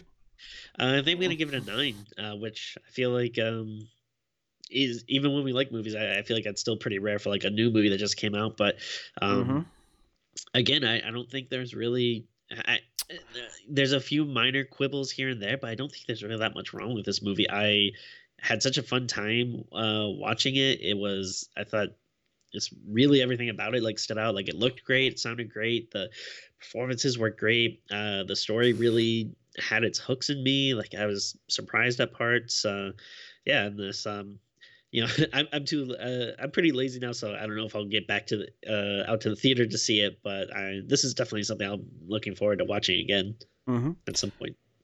Yeah, I. Uh, it's funny because when I was watching it, like there were certain moments, like I was saying, how like it just changed things up just at the right time, repeatedly. Where uh, when I almost thought like a, a section was maybe going on a bit too long, or, I, or like I thought it might start feeling that way, it just it changed things up and it kept going. If I have yeah. quibbles, you know, um, it's that maybe some of the mystery did kind of leave the movie when we find out it's just like a suit that's like, and we see what sure. the suit looks like. It, you know, that kind of took yeah. a little bit out of it, a little a touch. Um, and maybe like I almost wish that like maybe James like believed it was happening earlier so that we could get like sort of like people working together to trap him. Uh, sure. kind of thing. But of course, I get why we didn't do that because the ending where she kind of does it herself and like sort of has this like you know revenge uh, is really satisfying. So I get it. I get why we didn't do that. But part of me wanted the It Follows thing of like everyone believing her so that they could all work together to try and like you know stop him with some sort of plan. But you know, uh, minor quibbles because the movie is full of effective scenes. Uh, the the cast is pretty great uh, fr- from top to bottom. I should mention the Invisible Man himself, Adrian, is the younger brother from Haunting of Hill House. If you recognized him, uh, oh, I didn't realize that. Yeah, that's him. That's cool. Uh, so that was cool. Um, I don't. I don't know if I want to go straight to. I'm going to say eight point five. I'm going to say eight point five. I don't think I'm ready to like commit to the nine yet. But on a rewatch, I think it might scrape that. But I'm going to say eight point five. But clearly, we're very positive on Invisible Man, and uh, very much worth your time. Uh, going and checking it out. Uh, our b- first big recommendation of 2020 mm-hmm. of, for the new movies. So go and check it out. Uh, so loves it, loves it. Uh, yeah, so there you go. Uh, that's been Screams After Midnight. Uh, you can, of course, let us know what you think of The Invisible Man in the comments below. You can like and subscribe, all that stuff. Uh, get us on the Twitters at Screams Midnight. And you can, of course, support the show by uh, going to uh, Apple Podcasts and rating the podcast uh, five stars. Give us a little review. More people find us that way. It'll get us higher in the rankings. And of course, earlier we mentioned patreon.com slash mailfuzztv if you want bonus episodes at $1 or even voting rights once per month and some early access at the $5 tier. Go and have a look and see if you want to keep all the content coming. Uh, or you too can be a Patreon producer for $20 per month and get your name read out. Uh, but that is uh, that is uh, that's pretty much us. Uh, check out all the content we've got coming. Uh, obviously, we mentioned stuff except for Patreon. We should mention that coming this month there is going to be a live stream because we're over a certain mm-hmm. goal on Patreon. So there'll be a live stream for everyone uh, later in the month. We're thinking Monday the 16th of March. Mm. Uh, me and Tim will be live uh, talking to folk. We might watch a movie on the stream, we might do other stuff, but uh, we'll be live together uh, and talking to people on the YouTube channel. So uh, look out for that. Uh, check out the content that we have on Mailfuzz TV, uh, sci-fi movie podcast, the Atomic Cinema Experiment. Check out the TV reviews, all that other stuff. Uh, but that is us. So thank you once again for watching or listening, we always appreciate it. Keep watching scary movies, guys, and we'll see you next time.